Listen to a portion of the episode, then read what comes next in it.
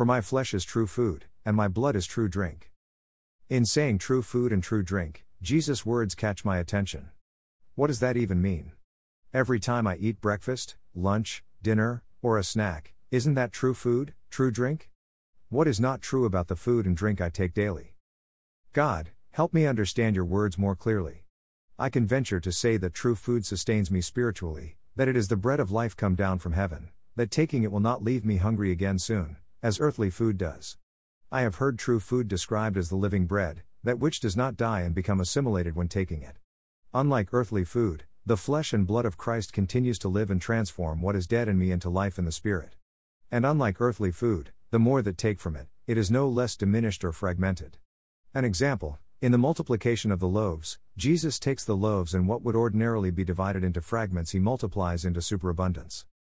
The quiet rain and call of the chickadee this morning remind me that silence is never lack of sound but an act of quieting down to know that God is present with me. That's true for any given moment. I want to turn to Him throughout the day and realize I have in that the true food that gives me life. Today, like Paul in the first reading when scales fall from his eyes, I want to see clearly where God directs me. I want to take from the true food and true drink that will sustain me, and God willing, give me eternal life. USCCB Readings